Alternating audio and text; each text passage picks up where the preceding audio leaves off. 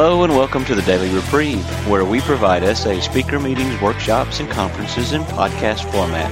We are an ad-free podcast. If you enjoy listening, please help us be self-supporting by going to donate.thedailyreprieve.com and drop a dollar or two into the virtual basket. Please consider donating monthly by clicking the Donate Monthly button. However, one-time donations are always welcome. Just click the Donate Now button. Now, without further ado, this episode of the Daily Reprieve.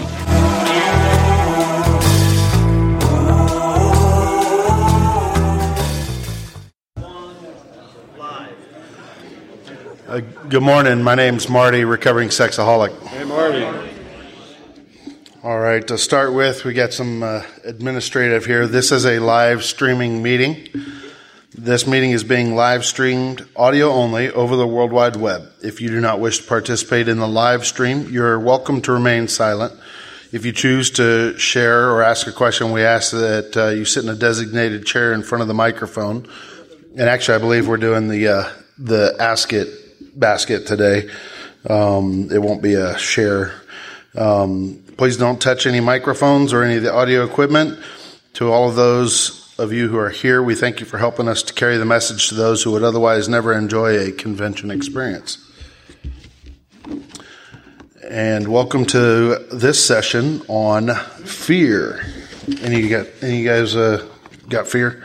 Um, so the the topic is fear, surrender, inventory, and recovery.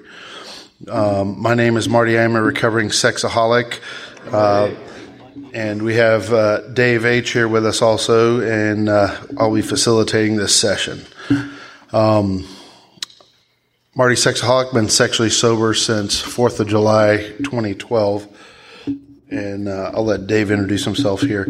Each of us will share uh, our recovery on this topic, then we'll take time to answer questions. Questions will be taken from the Ask It basket, which the uh, note cards are right up here with pens. Please return the pens if you would.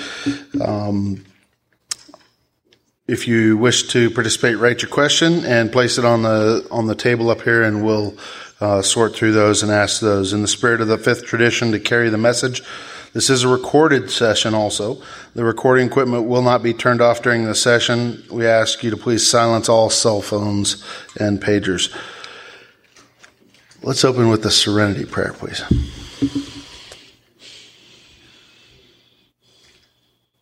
Prayer.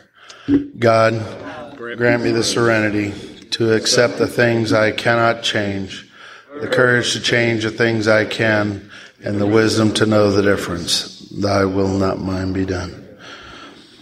All right. SA Purpose. Sexaholics Anonymous is a fellowship of men and women who share their experience, strength, and hope with each other that they may solve their common problem and help others to recover. The only requirement for membership is a desire to stop lusting and become sexually sober. There are no dues or fees for SA membership. We are self-supporting through our own contributions. SA is not allied with any sect, denomination, politics, organization, or institution, does not wish to engage in any controversy, neither endorses nor opposes any causes. Our primary purpose is to stay sexually sober and to help others to achieve sexual sobriety. All right. Um, so uh, our topic today is uh, is on fear, and uh, I've got plenty of experience with that. um, you know, first of all, I'll start off with. Uh, I used to think I wasn't scared. You know, everybody's seen the hat, right? Ain't scared. Um, what I know about me is when I'm wearing that hat, I'm terrified inside. And I like what uh, the speaker shared yesterday uh, at dinner. That you know, it comes down to, you know, or no, it wasn't at uh, dinner. It was uh, uh, in one of the other sessions talking about the activations of of my defects, the choices that I make in life come down to either acting either out of love or out of fear. And uh, when I'm acting out of fear, there's all sorts of destruction going on. Um, and so, uh, on page 65 of the of the big book, uh, it's interesting that as you go through the lists of of the resentments, they Bill Wilson decided to bracket the word fear. Um, and uh, he called it the evil corroding thread that goes through everything. Well, my first sponsor had me do uh, my fear inventory, I couldn't come up with anything. I like, well, I'm not scared of dying. I'm not scared of spiders, snakes, you know, all of these things. And and I tell you what, it drove him bananas. Maybe it kept him sober. I don't know. Uh, trying to help me see where I was afraid. And finally, you know, in the book where where it talks about we're driven by a hundred forms of fear. Finally, he's like, "Well, what do you worry about?" I was like, "Oh, I, I got some of those." Know, he's like, "All right, so go write those down, and and when you when you're done with that list, call me back." And uh, and so I start uh, start okay, what do I worry about? Well, I worry about my kids doing well at school. I worry about the, and all of a sudden it just kind of starts flowing. And, uh, you know, my, my inability to make a list turned into four pages of two columns of worries.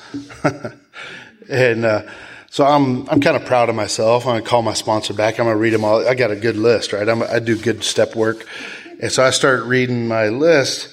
It's so rude. He, he interrupted me and I wasn't even halfway through the first column. He says, Oh my gosh, Marty, you're a performer. Oh no, I'm that guy, right? Uh, I'm afraid of what everybody was thinking about me. I was afraid of what everybody, what, what was going on in your head about me. And then all of a sudden I was kind of terrified because now there was some light on it. um, and, you know, I've discovered that I have more fears than just those today. I have mostly fears about things not going my way or things not lining up with my plans and schemes. And so I've got a, I've got a story that, uh, um, it really, it's a, it's a fresh story. Uh, it was just over Christmas here. And um, so a couple of years back, right as I was doing the fear inventory with my sponsor, um, for this, uh, it was a new sponsor, new uh, new inventory with him, and we're going through it, and um, and we'd been talking about where the change in attitude happens where my higher power, who is infinite, who is all knowing, who is all powerful, who has my best interests at heart, is in charge of the outcome instead of the finite self. When the finite self is in charge of the outcome, there's plenty of reason to be terrified. I've got lots of data to back that up. Um, on the other hand, uh, the experience of depending on infinite God, my my data is much that my data set is much smaller, and so um, so my sponsor taught me to ask like, okay, God, this isn't what I planned. Where are you working in this? How can I join you in what you're doing? And uh, you know, the inventory is is laid out in the big book. Um, lots of people have different ways of of seeing it, but the experience of doing it um, is much different. Uh, I was sharing with somebody before the meeting something that we read in our meetings um, when we're doing literature studies, and the aim is to hear about a person's experience in doing what is being read about rather than his opinion on it. So, what I want to do is just share an experience with this. Um, number of years back, I was. Uh, uh, my job requires me to travel regularly and uh, as part of a, a crew, and um, pretty much when I'm when I'm working, they can call me and send me anywhere in the world with only three hours notice, uh, and it happens to be two days before Christmas, and I get the call, it's time to go to work, um, and I was a mess. I lost it. I was raging at my children, raging at my wife. You know, I was supposed to be helping them buy gifts for Christmas for mom and siblings, and I hadn't done that yet. And uh, tempting to shame them for not doing what I told them. I was selfish and self centered. Um, and oh, by the way, I'd already been paid for this work I was asking, being asked to do, so I didn't really have a reason not to go. um, so there I am, I, and then I hear my sponsor's voice in my head, and I'm like, oh boy. So, all right, time to pray. Go into my room. I'm praying, God, help me to be who you would have me to be. Show me where you're working today and how to join you in that. And you know, I'm in the shower getting ready to go to work and I'm crying in the shower. It's like, this isn't what I planned for Christmas. And so, uh, then something changes as I pray that prayer of like, okay, what are you doing, God? Um, so take off, go to work, and I'm working with uh, uh, a female coworker, and we uh, we're on our way, and she starts this monologue about God and how wrong God is, and there's a problem with men, and blah blah. And my old way was probably to take the newspaper out and kind of hold it up in between us like a screen, and yeah. But something prompted me. I know the spiritual experience prompted me to put that paper down and say something as simple as, that's not right. And all of a sudden, this woman's story, who I'd never met before, I've never seen her since, starts to unravel. A story of a father who abused her, a story of where, you know, she had had two more uh, relationships with men, expecting to get married and finding out that they were married already. Sounds like she was finding some sexaholics. Um, and, and all I can say to her is, that's not okay. That's not right. And, um, and I'm pretty sure she had never told other people this stuff. Um, and it was kind of disarming to me. Um, her story was tragic and sad, and all I got to do was listen. And then at the end of the trip, say, thank you for sharing that with me. Um, come to find out, get where we're going, and the company had changed my work schedule, and they're like, "You're going back day after tomorrow, or going back tomorrow." So I was going to fly home now Christmas Eve and get home Christmas morning. Um, what an amazing change, right? And uh, so I'm sitting in the airport and I'm waiting to get on the flight, and this woman with this cute little baby is sitting there, and I was like, I was talking to her about the baby, and she says, "Oh well, thank you. He used to be a twin." Oh, like a sucker punch. Like, oh my gosh. I have, I have twin boys. Uh, two of my four kids are my twin boys. And, uh, um, you know, and all of a sudden I'm struck with the reality that this little, little boy, when he grows up, is going to be with his parents every Christmas and not know why parents and grandparents are experiencing all this sadness for the loss of someone that he didn't even know. Um, and then she apologizes for making me say I was sad. I was like, no, thank you for sharing that. Um, this wasn't my plan for Christmas, right? And here's what I, here's what I'm getting. Um, you know, couldn't, couldn't change that for her, couldn't make it any better, but I got the gift of a perspective there. And so Christmas morning, I land back in my home city, uh, at 5 a.m go home, crawl in bed, wake up, and get to experience the Christmas with the rest of my family. Um, amazing gift there of, you know, my plan and scheme had me staying home, doing all this shopping, et cetera, et cetera, et cetera, right? And instead, God had for me a gift of perspective that I would have never chosen for myself. And um, so, fast forward, um, the 23rd of December, this past Christmas, I get a phone call. And it's work saying, time to go to work. And inside, my heart kind of leapt a little like, okay, wow, what, what's God doing here? I don't know. Now, my daughters and my wife started crying immediately.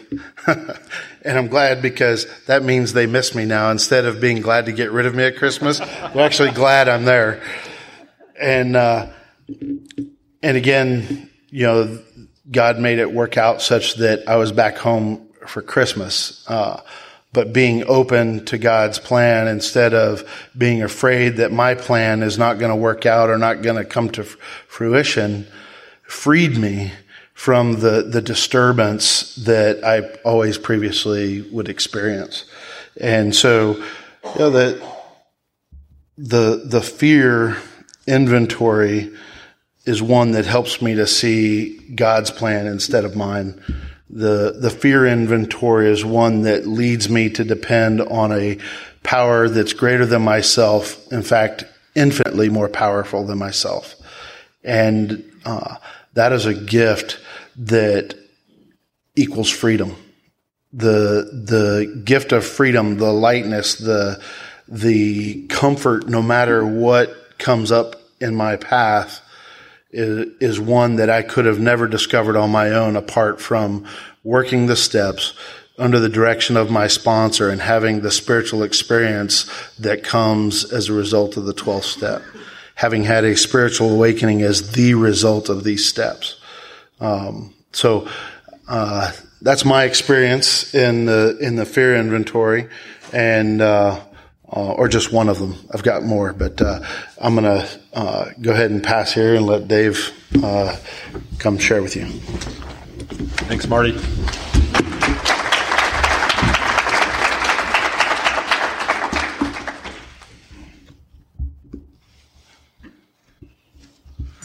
Hi, everybody. I'm Dave. I'm a recovering sexaholic. I've been sexually sober since August 1st, 1985 um, something for which I am frequently but never sufficiently grateful.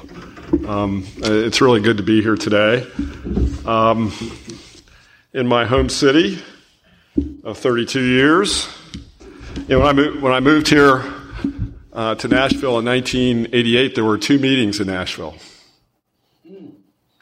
One on Thursday night at uh, 7, and one on Saturday afternoon at uh, think it was at five or five thirty, and uh, you know we're now the the central office is here in Nashville, and we have hundreds of meetings. Um, you know the the church, my home meeting um, is on Tuesday nights in Franklin, and and uh, that meeting got started in 1990, and uh, you know we now have seven meetings a week at that church, and uh, um, after a very rousing speech years ago by uh, Mike C., who's here uh, at the conference. I think he's going to be speaking tonight. Um, we got encouraged to uh, form our own intergroup, and so we have an intergroup in Williamson County, which is south of uh, Nashville. And you know, wh- when I moved here. Um, you know, I didn't know what to expect. Um, I had met my sponsor at a conference um, in 1986 in St. Louis. And uh, so these these uh, conferences are really special to me. We had our first one in 1990 here in January. So this is the 30th anniversary of conferences in Nashville, and uh, we had one 20 years ago where we won a really important football game. Um, but we won't go into that. Uh, from you, you, those of you who may be from Western New York, that's where I started in, in, in, recovery was in Rochester, New York in 1985. So, um, so the topic is fear. And uh, because I'm a fearful person, I wrote down all the things that make me f- frightened. Well, you know, the, you know, what I've learned about fear is uh, fear is, is the trigger for all of my character defects. And, you know, this program, you know, we talk about sobriety, but, you know, um, it's not, you know, we can be sober and not well. You know, our, our big book says we can be sober but not well. Um, until we work on our character defects, um, you know, we don't try, you know, we don't a- achieve any level of, of, of freedom and happiness. And um, so I wrote down uh, this is something that I pray pray about every day. Um, I pray about all the things you know that fear is the is is is my core defect, and it triggers my lust, It triggers my anger. It triggers my judgmental spirit. It triggers my people pleasing, my pride, my gossip, my dishonesty, my delusion that a job title or success at work will make me happy, my feeling that I'm not enough as a father, a brother, a husband, my comparing myself with others, my cursing tirades when I really get pissed off, and my envy. I just added envy recently. Um, so, you know, I wouldn't suggest this for all of you, but it only took me about 24 years in this program to do a daily 10 step inventory. and I and I started doing that because I was in crisis. And um, isn't that you know? Most of us are only going to work about as hard as we need to work, right? Be honest. And so I was in crisis. Um, it, this was 2009. Um, I'd worked for a Fortune number one. It, most of my career, this company had been Fortune number one. I'd, I'd worked for them for 35 years. I had a 10 year old and a, a 9 year old. I was 57 and my company went bankrupt. It was in all the papers. Um, our chairman of the board got fired by the president of the United States. And um, this plan that I had to, you know, I had, I up until that time led a pretty idyllic life. You know, I, you know, I remarried uh, when I was 44. I had my first child when I was 47. Uh, I didn't think any of that was going to happen in my life, and I all of that happened because of this program. And so here I was, and uh, I was scared to death. And um, for the, I can't tell you how many times, you know, I'm not a saint. You know, we, we one of the things I love about uh, chapter five in the big book is none of us have ever maintained anything like perfect adherence to these principles. We are not saints. I love that line. Um, I'm not a saint. I keep most of my SA reading material in the bathroom. I know I'm going to be there at least once a day. And um, so I do some readings every day. And um, I, I, read um, Step into Action. Uh, if I'm working with a sponsee, I'm, I'm focusing on the s- steps where that, spon- that particular sponsee is working. Right now, I'm doing one, two, and three. Um, after this guy asked me to be a sponsor about three months ago, I haven't seen him since, but I'm still working with steps one, two, and three um, because I know that's what I need to do. Um, it, I have a forgetting disease. You know, I can forget that, you know, I need to be here. um, you know, I've been doing this for going on 35 years. It hasn't gone away. You know, my disease has not gone away. It's gotten better, um, but it's always with me. And so, for the 15th time, probably, I'd read in step 10 in Step into Action find a time of day that works for you to do your 10th step inventory.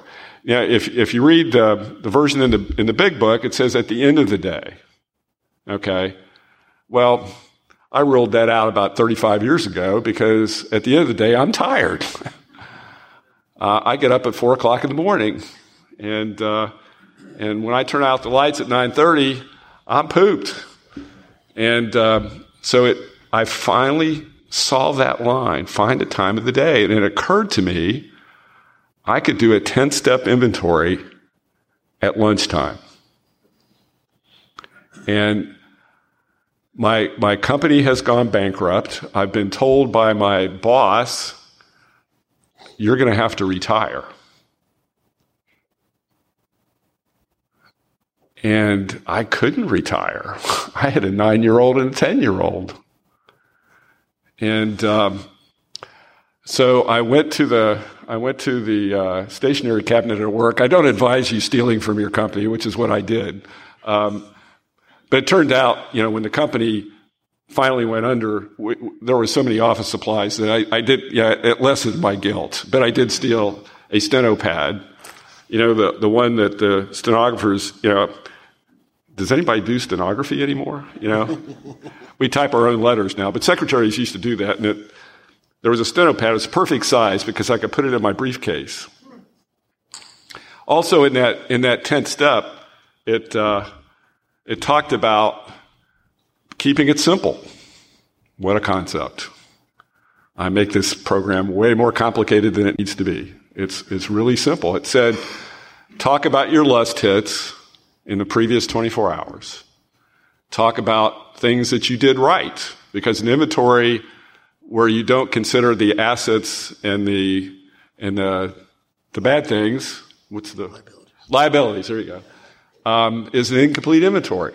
So you got to do the the highs and the lows. So you know that on any given day, my my typical highs are I I exercised, I prayed, I read something out of from from uh, um, our literature or or SA approved literature.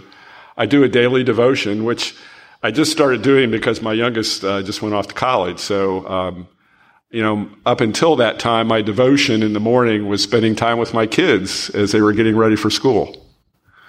And they're both grown and gone now, which makes me sad. But uh, I, I've enjoyed getting back to do, doing my my devotion of my of my spiritual tradition.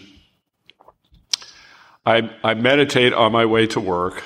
Um, I'm I'm really challenged about that. Uh, uh, listening to my sponsor talk about meditation yesterday, to do more. I've tried to do more, but I've I've I've had difficulty sticking with that. Uh, but I've been been meditating uh, this way for for a long time. And my meditation is generally around the phrase that I'm a beloved child of God because, you know, one, my, one of my character defects is that I'm not enough. And, um, and, and that's one that I struggle with. And so reminding myself that I'm a beloved child of God uh, helps me. And um, sometimes I can visualize that, God wrapping his arms around me. Um, so, um, I did that first inventory um, somewhere around September. So uh, I was told that I had to uh, retire. Uh, the retirement date was September the 30th. And uh, another company was going to buy us. And uh, I thought there was going to be a chance that uh, I was going to be hired on by this company, but I was told pretty firmly that that wasn't going to be happening. But there was a, a maybe a good opportunity that after the sale, I would get hired back. So I had some hope, but I started looking for a job. And uh, so I wrote that per- first inventory. I was scared to death. And, um, you know, it talks about the my lust hits, my highs, my lows, the things that I struggled with. And that was really important for me because, you know, I got, I got pretty irritable. I was scared to death. You know, how am I going to take care of my family?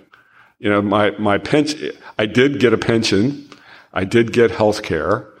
Um, you know, I was doing better than a lot of guys. Uh, you know, I knew somebody that was within 25 days of qualifying for a pension and they wouldn't give it to him and uh, I had time, but I didn't have the age. So, but they, you know, I, I got a very fair package. So I was uh, started beginning of September. I was supposed to retire September the 30th. On, on September the 30th, I'm, I'm, I'm praying on my way to work, which is, you know, something that I've done uh, for a long time is turn the radio off and pray. I had about a 25 minute commute, and that's something that was just real easy for me to do. And and I'm praying that morning,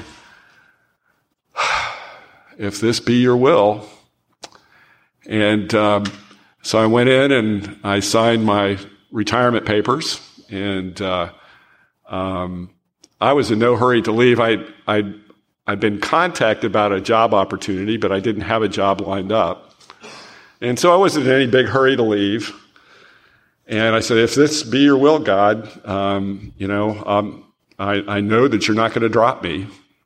Uh, you've brought me this far. I know that you're not going to drop me. And uh, so I just kind of took my time, and it's about uh, 3:30, and I'm cleaning out my desk. And uh, by that time, pretty much the only people that were there were the 45 or so people that were going to be carried over to the new company. And uh, and I was just taking my time cleaning out my desk, and and uh, a guy walks by my desk and says, "Hey, we need you in a conference room." And I said, "You know what for? I'm, you know, I, you know, I'm not staying, right?" He goes, uh, "You know, the boss said you needed to be there," and uh, so he pulled all the people that were into the room that were left. I was the only. Re- all the other retirees had gone, and uh, the boss uh, stood up and said, uh, "The deal's off." And I said, What did you say? He said, The deal's off. The deal fell through. Um, we're not being sold. Uh, your retirement's been canceled.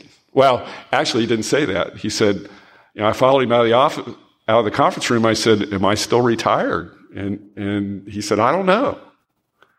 And I, I got back to my desk and I called my wife and I said, You're not going to believe what just happened.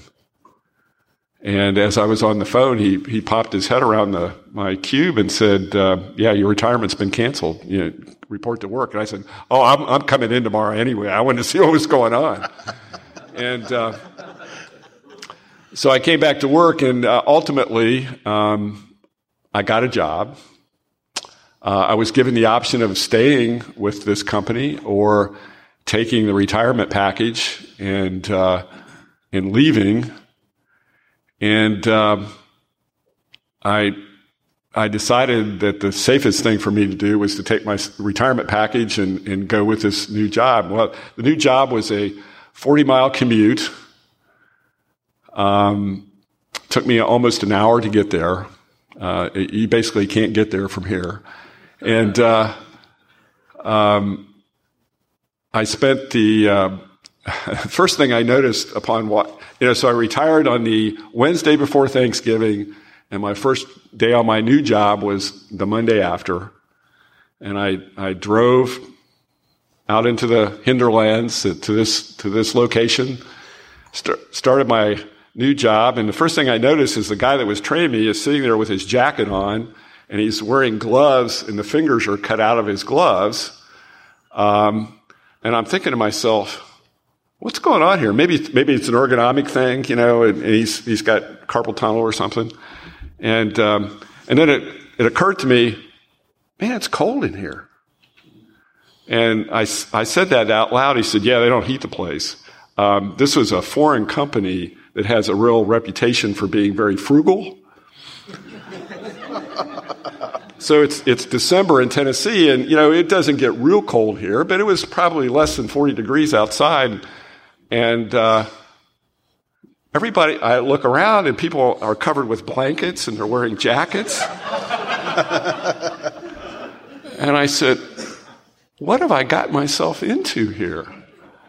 Um, my sponsor got a, a phone call for me for three solid weeks, just about every night, with me crying. What have I done? Has God dropped me? And he said, try to make it to Christmas. This was December 1st. He said, try to make it to Christmas. So I, I started wearing flannel. I, I started wearing wool socks. I went to the uh, outdoor store and got those heaters that hunters wear, you know, and stuck them down my socks. Something in Alaska. Just like Alaska. Wore my jacket. And uh, I made it to Christmas, and uh, every day I wanted to drive to my old workplace because it, they were still operating. I could have taken the risk of, of, of keeping, that, keeping that job to see what was going to happen.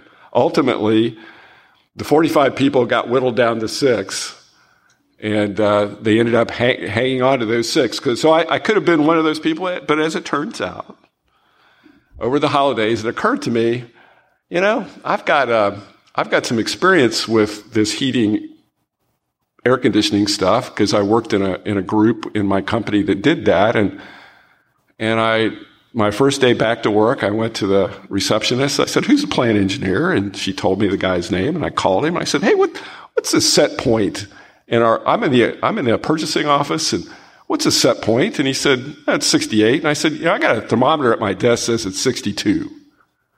He goes, I'll send somebody over. This guy shows up at my desk, a technician from the plant. I'm in a manufacturing business. Guy's got short sleeves on. He goes, man, it's cold in here.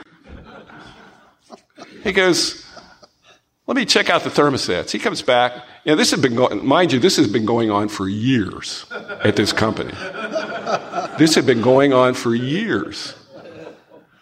He comes back to me about a half hour later and said, all the thermostats are broken. I'll fix them.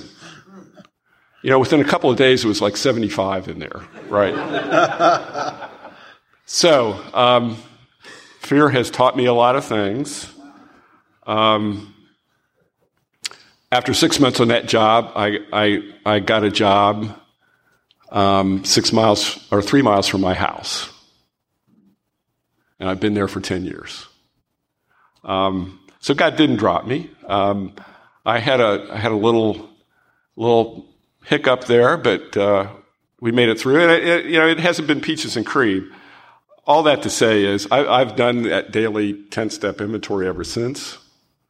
Uh, and I'm not perfect with it. You know, I, when I'm on vacation and on weekends, um, I, I, tend to let it slide. But it, it keeps me aware of, of, of, these, you know, my, my, you know, I told the story last night, um, you know, that our 10th step tells us that to first practice restraint.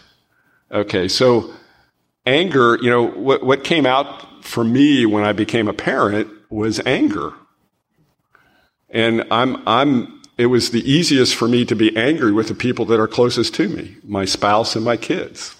And I started hearing things coming out of my mouth that came out of my father's mouth, who once said to me, You're as worthless as our dog, as helpless as our dog.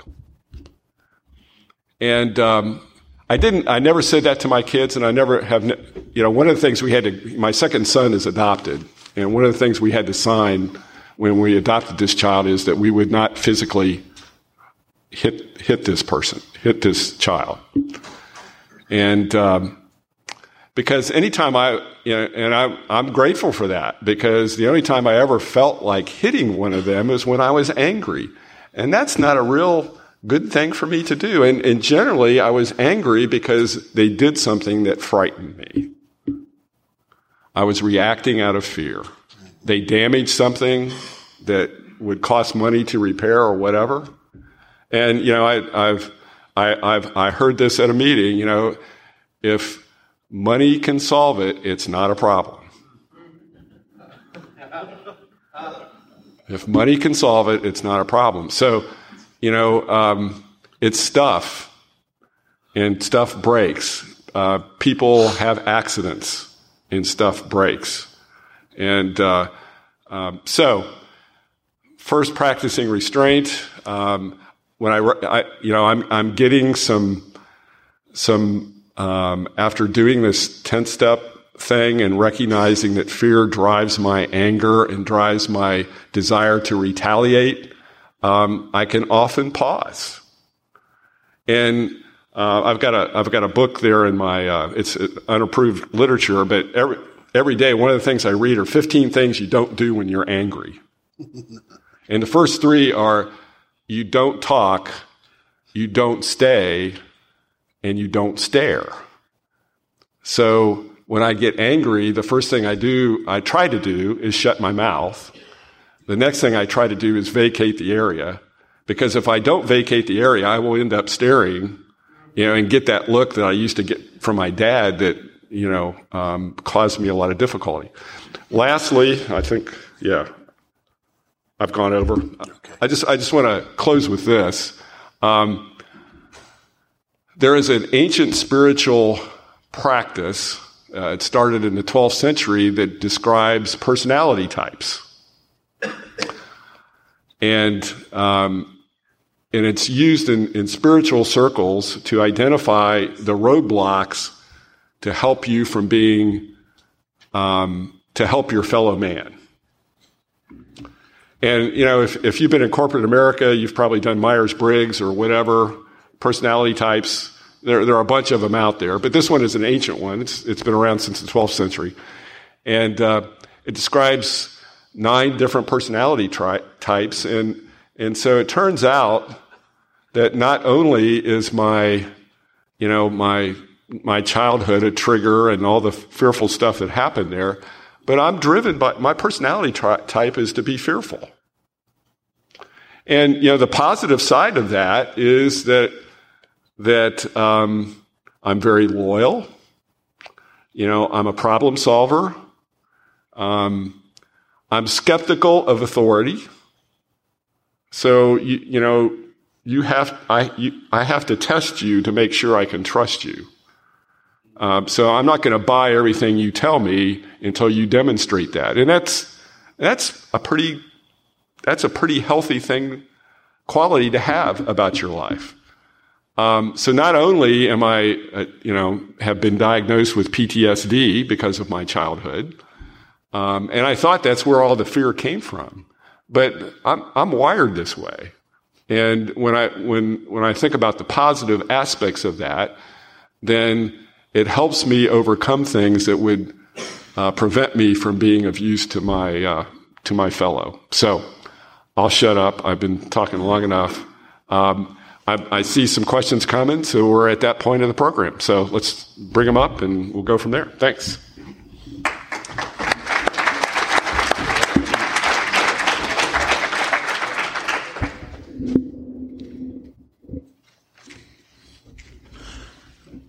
All right, so got a couple questions here.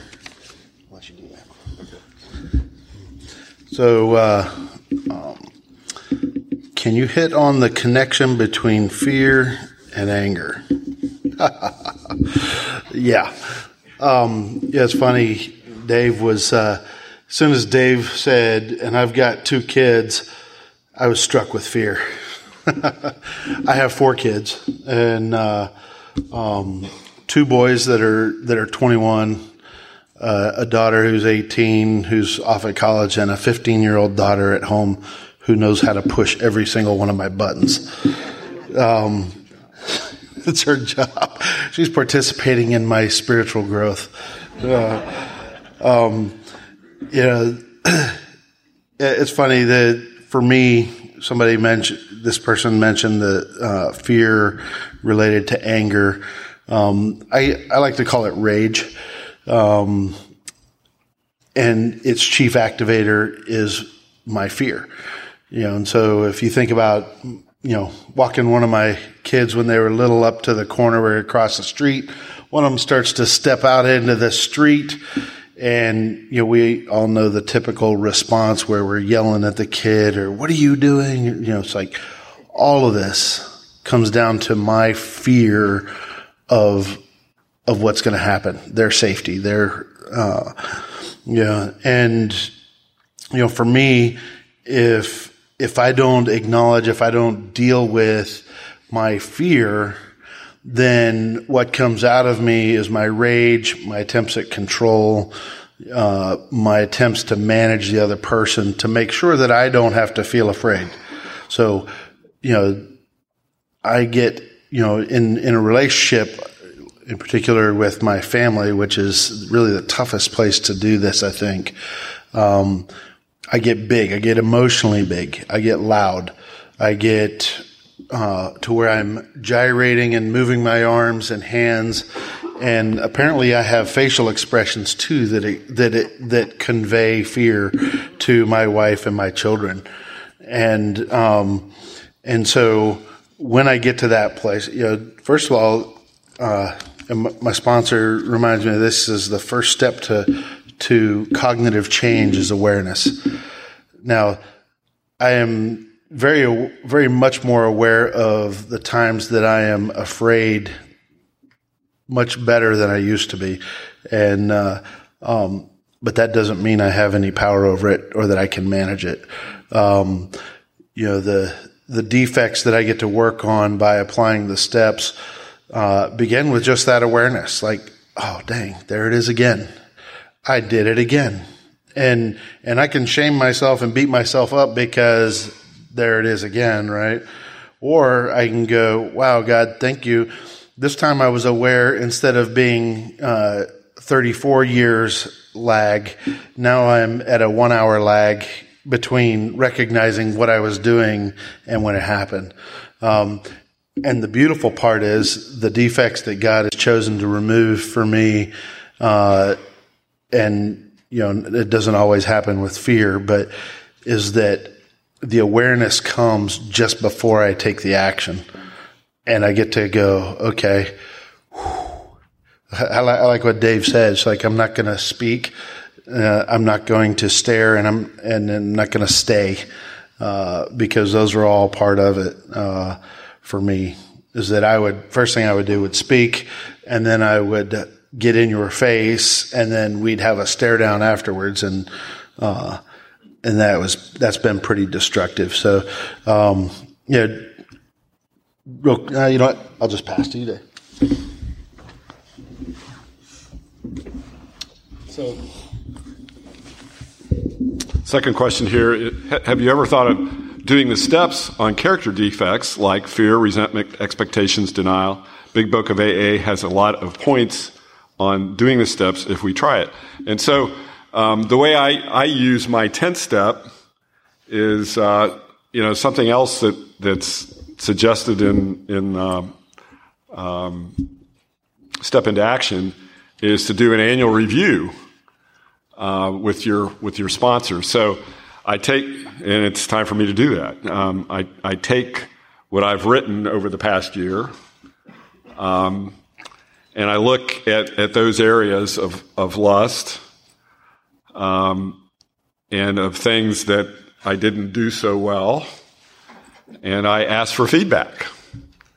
And, and we develop a game plan. Um, to address some of those things. Um, you know, one of, one of the things uh, that I have struggled with a lot is, you know, feeling that I I was as good a parent as I could be with my with my kids, and um, so long ago he suggested that I do a. Um, so after I do my tenth step every day, I do a uh, 20 um, item gratitude list. And, you know, I'm an engineer, so um, I've got it on a spreadsheet. and uh, so after I do my after I do my 10 step inventory, um, I do my gratitude list. And, um, and then I've added to that some affirmations um, uh, that I'm a beloved child of God, that I'm a role model for my sons, uh, that I'm a kind man, that I'm a good husband, and um, and that's really helped me. Um, it's it's it's it's it's uh, that's that's how I've worked the steps on these things, and you know um, the lust stuff. What what really helps me there is, you know, sometimes I forget. You know, you know, I I notice somebody, and you know, I, I get an instant. You know, my brain is all over the place, and um, you know, I get these I get these thoughts that just come out of nowhere that maybe from 40 years ago, a picture that I saw. You know, it, it get it got triggered somehow. I don't I I think that maybe have something to do with PTSD, but for whatever reason it, it comes, and I've um, generally I I'll jot those down on, when I do my 10th step, and you know when I make a phone call or when somebody calls me, I'm able to share it. I remember it. um, I noticed I was, I work in a, in a corporate office headquarters, um, worldwide or regional headquarters. Um, a lot of young, attractive uh, triggers for me. Uh, I worked on the eighth floor uh, up until recently, and I was getting on the elevator, and I was noticing. And you know, my, after noticing in my inventory, I shared it with my sponsor, and he said, "Are you willing to do something about it?" And I said, "Sure." Uh, what a concept! And um, so I started. Uh, uh, he said, "Well, start bookending," and I said, "You know, I've been sober for 30 years. You want me to start bookending?" uh, but I did. And I started texting um, somebody in the program before I got out of my car. And then I texted them when I got to my desk. And I did that when I left. And I did that for about six months. And it became a habit. You know, it, when I get out of my car, you know, I, I tell God, I'm going in. I'm going in. And when I I don't work on the eighth floor anymore. I, I, go down the steps. So God took care of that for me, but I had to do something first before He took care of it. Okay. So anyway, um, that's that's how the steps have worked for me. Why don't you do the next one? All right. So here's another question. I usually get to 10 months sober and then slip. I often feel and relate better, but my fear is still there. I get insomnia, 44 to 5 hours of sleep a night. Is there a problem with my program, or does it just take time for the steps to work, or do I need to live with my fear? So, I'll say a couple things to start with. Um, I only got to keep digging as long as I want to keep digging. And uh, what I've found is that, you know, a slip or a relapse is is preceded by uh, my sense of independence or not needing God, i.e., I'm going to depend on finite self. Remember, there's plenty to be afraid of there. Um, I like to I like to use my kids as an example here because really inside I'm like a little kid. Uh, but um, you know, my kids when they were little would cry out at night or get up out of bed and say, There's something in my closet. There's something under my bed. It's going to eat me, right? And it's that fear. Now, we kind of laugh because it's in our mind, in our logical adult brains, we say that's not even logical, right? It's kind of silly. But, you know, my, my fears can seem kind of silly also when I say them out loud. But, you know, my kids, I can show them, I can shine the light in the closet. I can turn on the light. I can tell them, I can logic and reason with them. And yet they're not okay. They're still afraid. Um, and they're still going to come out the door, you know, 10 minutes later when I put them back to bed for the 12th time. And, uh, but, but what I've found is that the way for them to go through it is that I go be with them. Okay. They're still afraid but because I am with them, they are okay. Like the fear isn't overwhelming. And the same thing happens with me with my higher power. Um, I have a higher power who, like, like Dave said, doesn't drop me. Uh, he's with me. And, uh, and my higher power, uh, because he is with me, I can be okay even in the middle of whatever it is that is scaring me. Um, and I know that I won't be abandoned. I know that He won't leave me to fend for this on my own. And so ultimately, any time that I come up against one of my defects, whether it be fear, because, yeah, and I don't want to say lust, because lust is the band-aid for all that stuff that goes on inside of me. And, and when a sponsee calls me and says, Oh, I'm, I'm lusting, blah, blah, blah. I don't say, well, what are you lusting after? I say, what's going on inside you? What's, what's going on in your world right now that you feel like you need to band-aid it with lust? And, um, and so as we as we talk about those things, we always come to some conclusion. My sponsors always come to some conclusion with me of what is what is my point of surrender? What is my what is the action point? And um, and really, I I balk at surrender because I'm going to have to give up something that uh, that seems to be providing life that really is killing me. Um, and in my previous career, uh, I was a part of military aviation, and uh, we did survival training that involved, uh, you know, if you eject from an aircraft, you come down in the water, you have a little one man life raft. And during your training, they tell you that when the rescue helicopter comes, you're supposed to sink your life raft so that it doesn't get sucked up into the rotor and take down the helicopter that's coming to rescue you. Um, but the truth about addicts is that we never say no to something unless we have something to say yes to.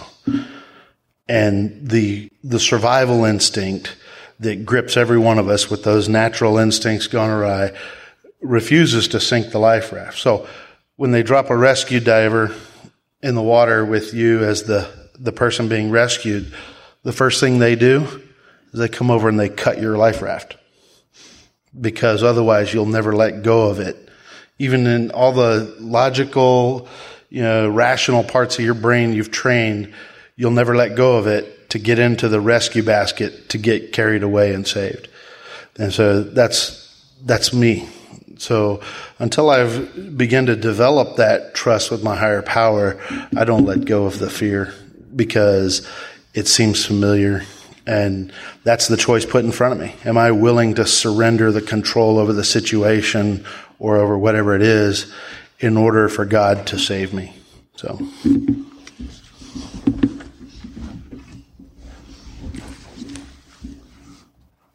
I, lost the question here, um, and I, I, see that we need to wrap up. So the, there was a uh, question that came in from from streaming that said, "Can you suggest some program um, books or literature that might help me with my fear? It's it's my it's my chief character defect." And you know, the best thing I have to, have to offer on that is my own experience, which was to continue to take personal inventory and and um, be aware of how my fear um, manifests itself in my life. And, um, you know, there, I, there are some pathological reasons for my fear. You know, I, I talked about being diagnosed with PTSD uh, because of my childhood. Um, that may have something to do with it. So there might be something outside of this program that might be helpful. But uh, that would be my best advice: is to con- continue to work on fear with your sponsor because um, um, you know that's how we get better. So, yeah, let me. Uh,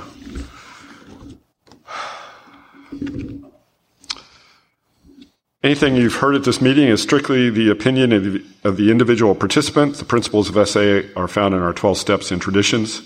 Uh, let's uh, let's join in a circle and close with the third step prayer.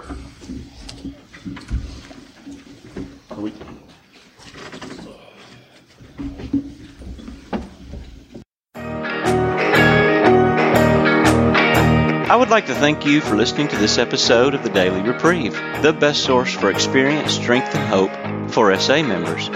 Please subscribe to this podcast to be alerted of new episodes.